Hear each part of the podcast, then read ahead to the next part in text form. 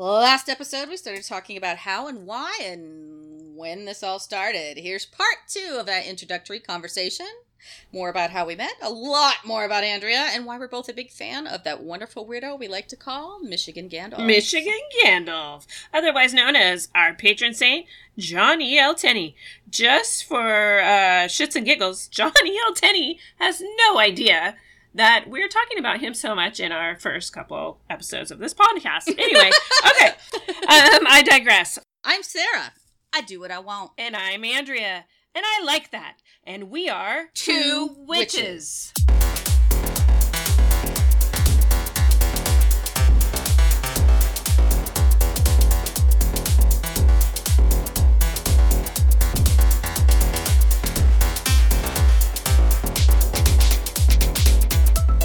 Andrea, and thanks again, weird listener, for joining us for the second shot of Brick Mojo. So last time we were talking, we left off talking about how our mutual love and admiration for paranormal investigator John E. L. Tenney, Michigan Gandalf, led us to each other. If we look back chronologically at the first real synchronicity point in this brick saga, it has to do with Hayden Island and John Tenney. Hayden Island is in the middle of the Columbia River, which divides the state of Oregon and Washington. The Columbia is known as the Mississippi of the West. This is a big ass river for listeners not familiar with the Pacific Northwest. The bridge between Oregon and Washington that goes directly over Hayden Island is the Interstate 5 bridge.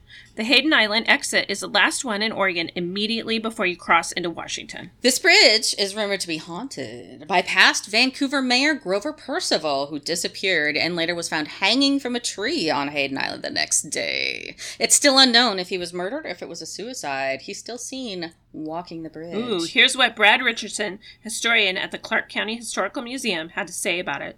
Some say the I 5 bridge is haunted by the ghost of Vancouver Mayor Percival, who may or may not have taken his life shortly after the bridge was dedicated. The story goes that people will be driving across the bridge at night and they'll see this tall, slender man walking in period clothing. It's always on fall nights, and it's always on the old part of the bridge. Ooh, another interesting part that doesn't mean a lot to new listeners yet, but will become important later, is that he was seen leisurely walking down 26th Street. 26th Street specifically is going to appear again and again in this hidden brick story. So that's another thing that ends up being important later that we didn't notice until way later. If you guys want to get ahead of this story, you can go to brickmojo.net. Look for the page Hidden Bricks and the Hidden Brick Company. It'll give you some more information and the backstory on this. Brickmojo.net is going to be updated pretty much continually as this podcast continues. The next big thing that happened in Hayden Island's history was the Jantzen Beach Amusement Park. It was there from 1928 to 1960 and called the Coney Island of the West, and it was the largest amusement park in the nation when it opened 123 acres. Think about the energy a place like that would stir up. yeah, for sure. All those brats screaming, right? There's a big mall there now, okay? And it used to have a big antique carousel from 1928 that was left over from this amusement park. And this carousel is supposedly haunted by the spirits of two dead children that are dressed in 1920s clothing. Yep. I used to go there. I used to go there and ride it because it's really beautiful. It's a beautiful carousel and it does truly feel odd. And there was falafel in the mall too, right? So I went there. Um, I never saw anything on the carousel. I have no idea if it's really haunted, but people around here seem to really love it. It's been in storage for a long time, and people actually have been arguing about it and fighting over for years as to where to put it. There's a new waterfront park in Vancouver, and then they're building a new baseball park in Portland, and it sounds like the baseball park is going to win. Aside from the haunted mall carousel, what's the vibe like there? Uh, you said it was really weird.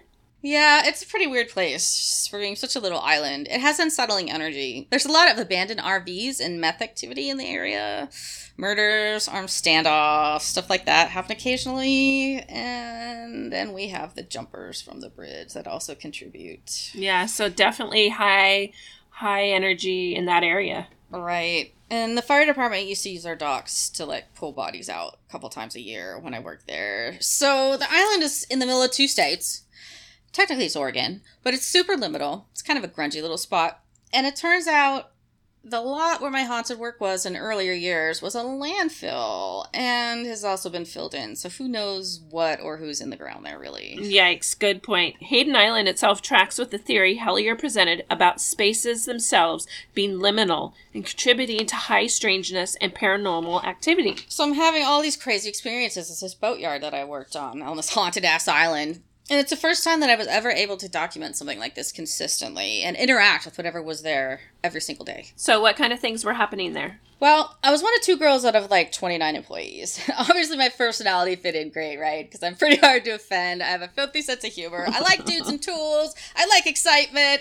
I like the noise of running the service department. I was the assistant of the operations manager there, who, again, in my long pattern of making my own family, became like a brother to me. In fact, I think we're listed as cousins on Facebook or something. Like, dude is super squad, right? Yeah, sounds like the perfect place for you to work. it was. Then he had to move to Georgia and it all went to hell. But anyway, it was so fun working there, right? And it was Prank City all the time. But at some point, we recognized we're not doing all the pranks. Somebody besides us is moving tools, slamming doors, stomping around upstairs when there's no one upstairs, things like that. So tell me about the building. Was it older? So it's like a 1970s type built. It was a huge, huge building. It's down by the I 5 bridge. The garage is about two and a half building levels tall. There's two full floors and a third attic area that has stairs going way up to the top. That third floor was so creepy. You just knew you were being watched the entire time you were up there. And one time I was up there and there was this weird moan, and I thought it was one of the guys in the shop just being a dork and trying to scare me, but I was all alone this place is huge. These these paint blues would fit like, you know, Bill Gates's yacht, okay? This is a gigantic space. This is what you need to understand why this this story is so crazy. That's crazy. At the top of this gigantic garage, hanging from the ceiling, where these take these yachts in and out of the Columbia River, right? We have these big fluorescent lights, these gigantic lights. It was such a huge drama to change the light bulbs in them that whenever it was such a pain in the ass that whenever a light bulb would burn out, like the guys would just complain because you'd have to get the man lift and you know go. It was like a huge, huge drama. Okay, so these big lights are hung by these big chains. And they're evenly spaced in rows, just throughout the top of the garage, so the guys can work all of a sudden, like these lights, these huge, heavy lights, would just randomly start swinging back and forth and back and forth, but just one light at a time. Even though there's like 20 in the room. Wow. Just one. And never the same light. That's insane. How? How? The best way I could describe it is like think about when you're a little kid and you're on a swing and you start off swinging a little slow as you're swinging your legs, then you build some steam up and you go faster and faster and higher and higher, and then you get tired and you start like you know running out of steam and slow down slowly. That's what these lights did all the time. And there was no rational explanation whatsoever. There were no doors, no vents, nothing open, nothing around them to even cause any kind of air movement that high up for something that heavy let alone move these gigantic big lights around. Okay, so did you get to formally investigate this place? Not really, because I was actually kind of scared. but but I did make friends or try to make friends with whatever was there because I would be there late at night working paperwork and then stuff would happen. Yeah. I thought staying, you know, hanging around and saying the ghost seemed kind of shitty because it was happening like every day.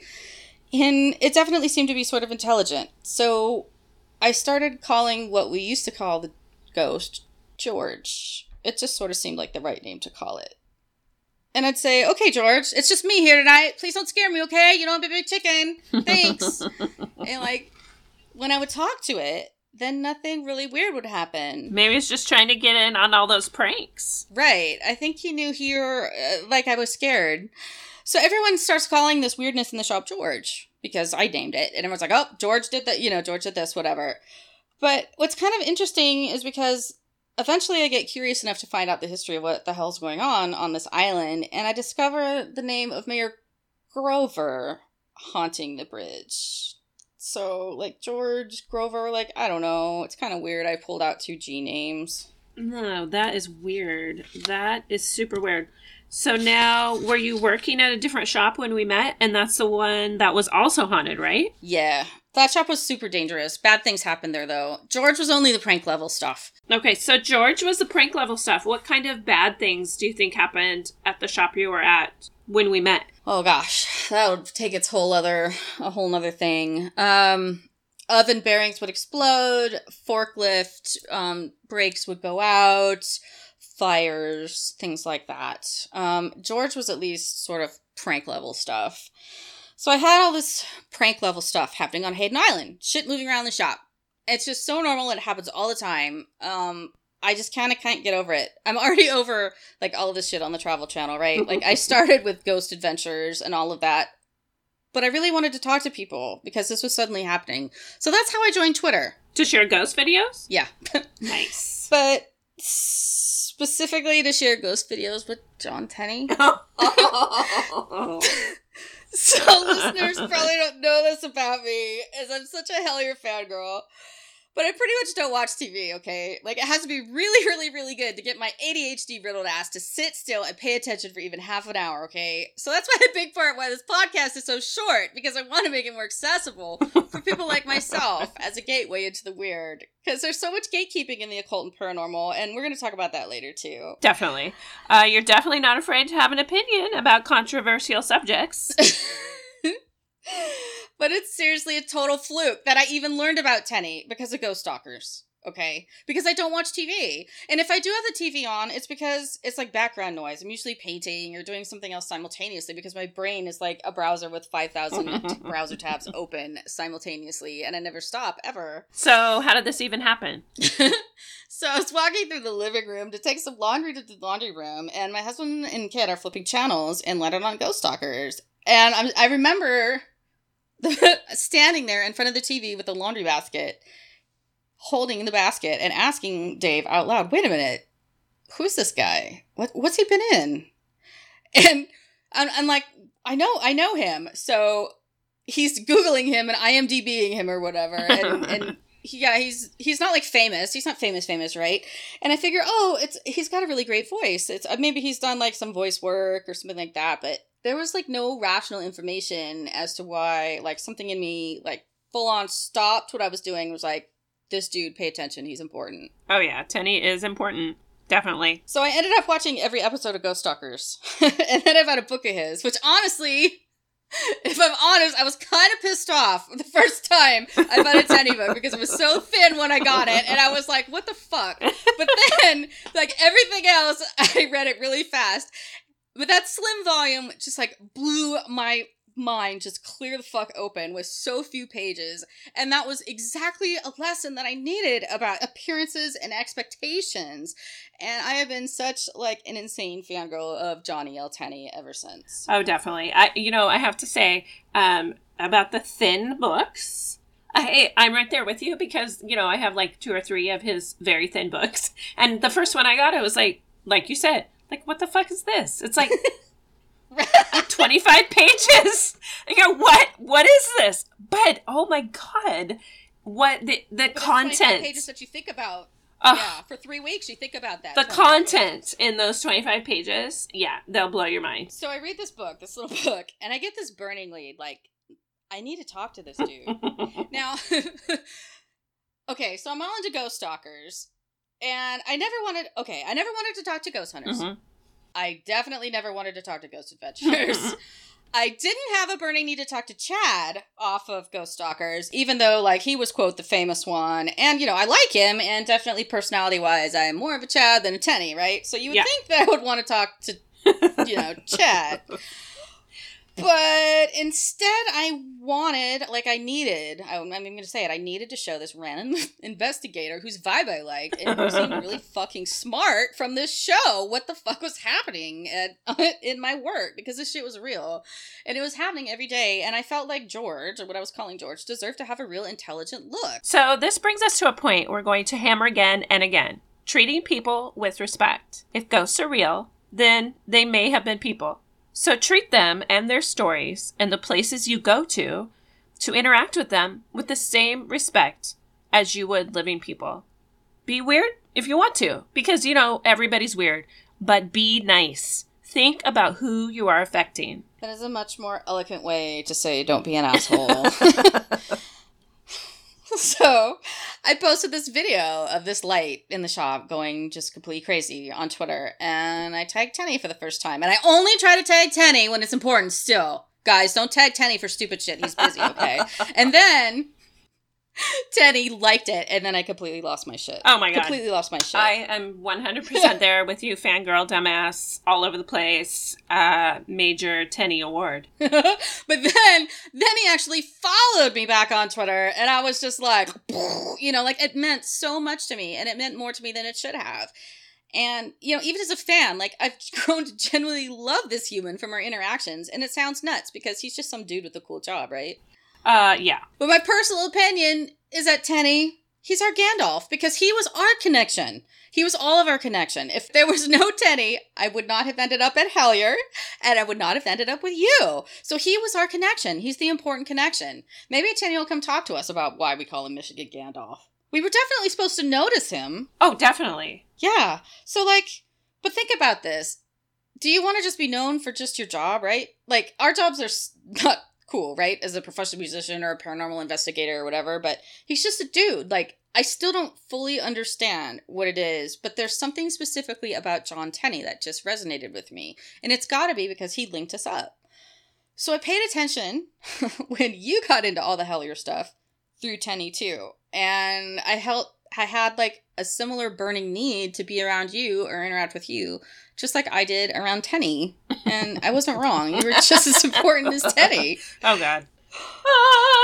So but now everybody myself included really wants to hear a lot more about how you grew up and how you were raised catholic and how that all has to do with all of this and how you got into this weirdness that we all found ourselves oh, in. Oh, God. Okay, so here we go. My name is Andrea. I was born in Eugene, Oregon, and I live about 15 minutes away from the house that I grew up in. So I'm the youngest of four, two brothers and one sister. Eugene is about two hours south uh, on the I 5 corridor from Sarah. So, like Sarah and I, who ended up listening to uh, podcasts like this, I've always been intrigued with the spooky, ghosty, unexplainable phenomena, whatever. Right. You know, I was young, I didn't know what to call it, but I really loved it. I try to look back to when it really first began. I just can't pinpoint it. Of course, you know, being conscious of other things than myself and my family.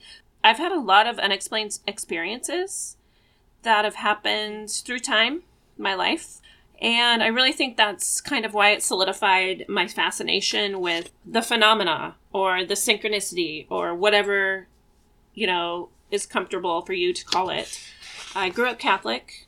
I went to Catholic grade school, just like Sarah. Went second through eighth grade and then on to Catholic high school through 12th. Graduated from there. You know, I had uh, mostly brothers who taught me, A couple nuns in the younger younger years, but uh, high school was definitely all brothers.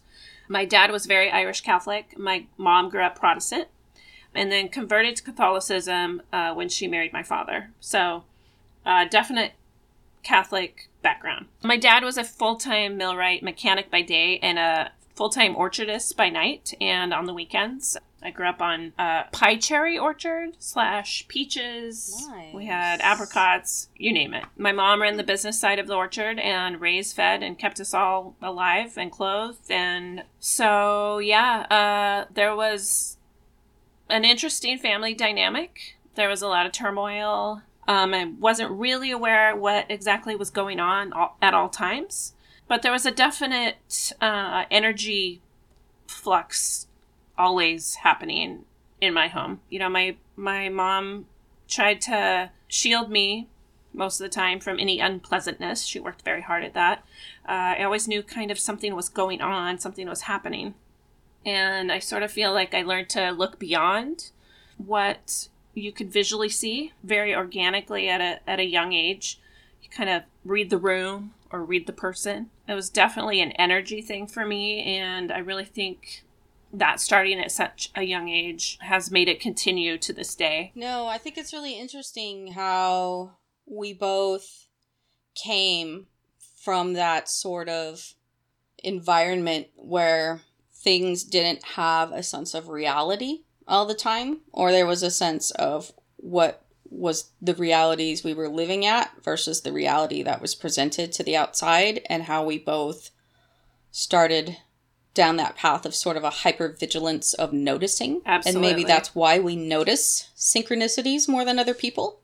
Absolutely. I 100% agree with that. It's just, uh, it's hard to explain to other people. So when you find somebody, you know, that connects with you in a way like Sarah does to me, where I can say something to her and she knows exactly what I'm talking about, I don't have to like go into this, oh my God, I'm going to have to explain this. This woman's going to think I'm insane. You know, sh- Right. she doesn't. So we've completely connected because we're both a little wacky on the same wavelength, I think, you know. um, I would sleep always with my door open and the bathroom light on because I would just get the strangest dreams and I would I would just feel presence and it would scare the shit out of me, honestly. Uh, you know, as a little kid, it would be like pull the blankets up and count to 500 and try to fall asleep and hope whatever was there wasn't there when you woke up. I'm sure a lot of you out there can tell um, various degrees of the same story. You know, being the weird quote quote girl or boy in class, being the bookworm. Oh, you know, yeah. checking out that Egyptian mummy book in your Catholic school library, Sarah. Um, What is it about Egypt? We all love Egypt. I was All- All of us nerds loved Egypt. oh my God, uh, Egypt just fascinated me, and really, honestly, that whole process of embalming bodies. For real. Like, remember reading about the brains Oh, out the and nose? pull them out of "Oh!" your. I loved that. That hook. Oh my god! Jam that hook up there and get Hell me yes. some brains. Hell yes. God. Weird kids will take over the world. so, you we all know, know how to mummify each other. that's so funny. Uh, cracks me up. I love it. One thing in particular I remember people hating is I would always finish people's sentences. Kids that I knew, you know, adults, whatever conversation we were having, and they would be talking to me and they would start to say something, and I would just finish their sentence. And it just, they would hate it. And I just knew what they were going to say. I wanted them to just hurry up and get to the next thing. I'm, I don't want to wait. What are you talking about? I'm already halfway there. Let's get on to the next subject. And they would hate and that's that. probably And why I don't annoy the shit out of you. Because you're used to it. And I'm like, go, baby, go. I'm like, all totally the used to time, you know? Like, so used to it. and I I've really taught myself not to do that as an adult, but you know, I'm still doing it in my oh, head. yeah. Of I course. try really hard. Yeah, it is hard. Tell us about. Oh. Didn't you have ghost grandma? Because I have ghost mom. You have ghost grandma, I do have ghost grandma.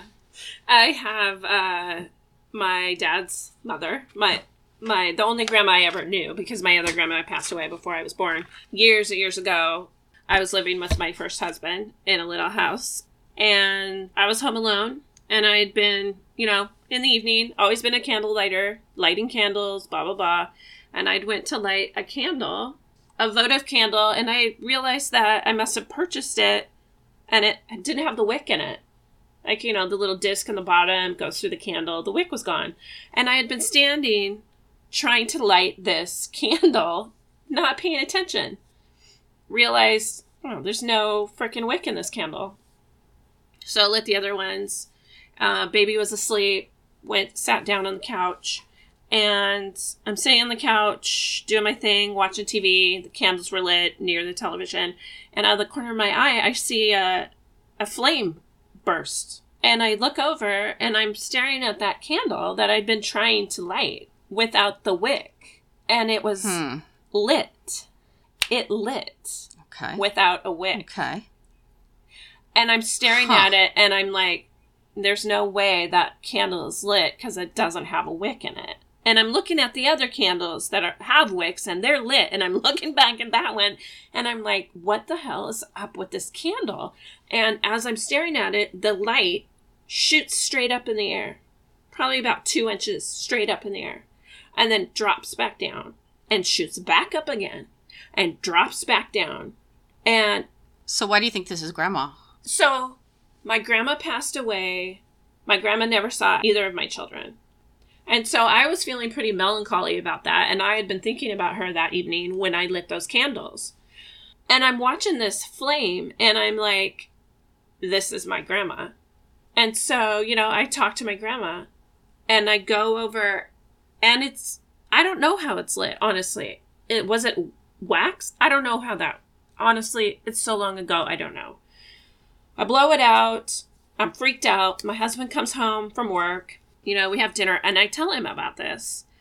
And he just flicks me shit about it cuz definitely not a not a believer. First husband. It's flicking me shit about it. And we lived in an old house at that time with a wall mount telephone and we had a shelf in the kitchen next to this wall mount for the telephone. That's how old we are, everyone. Yeah, that's a listening. wall- That is exactly how old we are. wall mount telephone for those who don't know what that is. It is a telephone. I had a, I, I had a lime grade one that you used to have to rotate yeah. dial. Like yeah. that's how fucking yeah, old we are, it. people that are listening. That's exactly. That's exactly it. Click click click click click click. Click click click click click. That's how you had to dial it. Anyway, people, the kids are like, "What? What's a click click click click click?" Welcome to the Crone Podcast. we'll be talking about our hot flashes next episode. Give me a fan. Um, so, so I'm telling him about this, and he's just going, "Oh, whatever. You're, you know, you're tired. You just had a baby. Whatever." He's just flicking me shit, right? And as we are having this conversation, and I say to him, "I know that was my grandma," and he's like, "It could not be your grandmother." A shelf in the kitchen comes flying off the wall around the corner into the living room, hits the wood floor, and slides across the living room in front of both of us. And I remember him looking at me, and I looked at him and I said, Told you it was my grandma. Ghost grandma says, "Fuck around and find out." He's like, Don't you be doubting me, you little. "That's Yeah. awesome." So that was that was one of my interesting stories, you know. I watched a lot of Ghost Adventures in the early days. The very first thing Yes. that I actually watched was uh, Zak Bagans getting a brick thrown at him in the basement of the Goldfield Hotel. So that was pretty awesome. But Go brick. I think you were really in. you were really into kindred spirits, right? That was the other thing you were really into. You know, um, first off, I was a major like ghost hunter. When Ghost Hunter came out, I was all over it. I right at the beginning. Um, that's right. I was Ghost Hunter. I was Grant Jason all the way. I stumbled across them. I bought the magazines. I got the tap sticker on the back of my purple Honda. you know, uh, it's actually still there. Nice. My daughter in California has that Honda. That tap sticker has not Still left. it out. Yep, still repping it out. Um, I went from there to to Amy and Adam and Kindred Spirits, and that's what led me They're so you know, down the road to Washington to John Tenney whenever they ended up doing an investigation there. So, Risa, right? oh yeah, Manresa Castle. It was it was pretty cool. I it's I was stoked. I was pretty excited for that one. Yeah, I'm actually. I really want. Looking forward to doing an episode about Manresa, where you're going to tell us all about your visit. Oh, yeah. and it's really important Yeah. to uh, talk about the issues around that haunting there, because it's a really sad story. Yeah, it is a pretty it's a pretty sad story. Um kind of kind of gets you in the feels, definitely. yeah, for sure. Um, so let's see. I guess after that, it was you know there was kind of a gap there, but I I kind of fell into Hellier. I watched that Right. synchronicities, you know, uh, balloons popping up all over the place. I haven't found a balloon yet. I uh, I'm I've, I'm one of the few that hasn't had a balloon incident yet, but I look forward to that happening. yeah, no, it's pretty cool when it does. You're sort of like you look at it and then you're like, oh, oh wow, wait a minute, that's not just a balloon. All right. So let me ask you a question. Okay. Both of us have already pretty much determined that our lives have had synchronicities happen throughout them, especially after Hellier. Yeah. Do you think that Hellier is the cause of the synchronicities, or do you think that Hellier just sort of made us notice synchronicities? Do you know? Oh god, I thought a- about that a lot. That's why that's I'm a- wondering. Yeah, that's a really, really good question. I really think that Hellier opened my eyes to notice them more. I think they've probably been going on. You know how when you adopt a dog or you get a dog, like you diff- get a breed of dog, like you get a border collie, and then all of a sudden, all you see are border collies. Right. So you watch Hellier, and you're like, first of all, this shit is happening to other people. I don't have to keep my mouth closed because I am not the only one experiencing this crap. And and then you you it's so cathartic that you find all of these people that you can talk to about all of these things that you have kept this lid on for so long. And those people start noticing their synchronicities. You notice your synchronicities. You discuss them and they they morph like an atom bomb. It's just the clouds yeah. continue and it's amazing. It's really it's really pretty incredible. For sure. And our shared path of synchronicity is why we did this podcast. I mean, I guess we might as well just get like real weird, right? Go for it. Somehow, we are living, experiencing, creating, or noticing a really powerful hypersigil that is surrounding these hidden bricks. I came to this conclusion after doing a lot of research and visiting like tons of these places that are still here in the Pacific Northwest. We're going to talk about what a hypersigil is or means, or what that could have to do with any of this haunting, any of the synchronicity shit that's even going on. And so, you know, that really connects into Hellier because we also believe that Hellier is another hypersigil, and it could be related or part of the same type of paranormal phenomenon occurring through our synchronicities with our bricks. Right.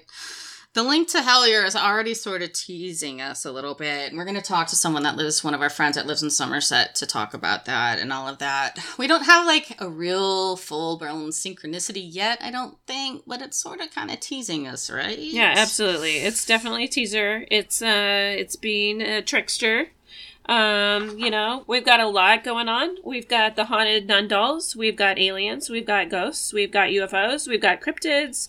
Um, you know, we we've got all of this stuff. We think it's being filtered differently, but we really believe it's for the same phenomenon. And we're going to talk about that with a lot of people that we know, and it's going to be awesome. What's really important to us both is we're going to talk about the social and moral issues surrounding investigating paranormal phenomenon. Since you and I sort of came into this for the ghost stuff, and we tend to go towards that route anyway, as hauntings is our primary kind of interest area. Yeah. But there are issues around haunted sites. Absolutely. Especially if it's sites of tragedy or trauma. And we have to be, you know, acknowledge that and respectful of that. Absolutely. You know, it's it goes from it's not just the building, um, it's the land.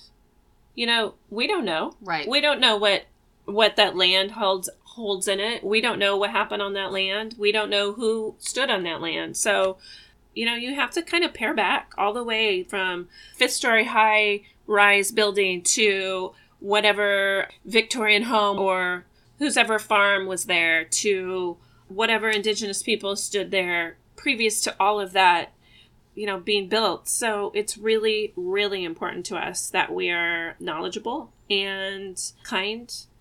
So next episode i guess we're really going to start introducing you to an order of montreal nuns called the sister of providence Woo-hoo. and explain why a couple of weirdo witches think that these nuns are a little more extraordinary than anyone might have connected before Absolutely. So we can't wait to introduce you. yeah, to Emily and Mojo. Mm, yeah. If you had to imagine a couple of heroic women, these nuns would definitely qualify. But the bigger question really is why do a couple of spooky witches that fell out with the Catholic Church even give a shit about nuns? And what does any of this have to do with Hellier? Buckle up, it's pretty weird. It's weird. Thanks for joining us for this bite sized walk was this a bite sized walk? On to the weird side of life. We'll see you again soon for another dose of Brick Mojo. Until then, take care of yourselves. And don't be an asshole. Two Witches Podcast was recorded live from a brick trap house deep in the Pacific Northwest.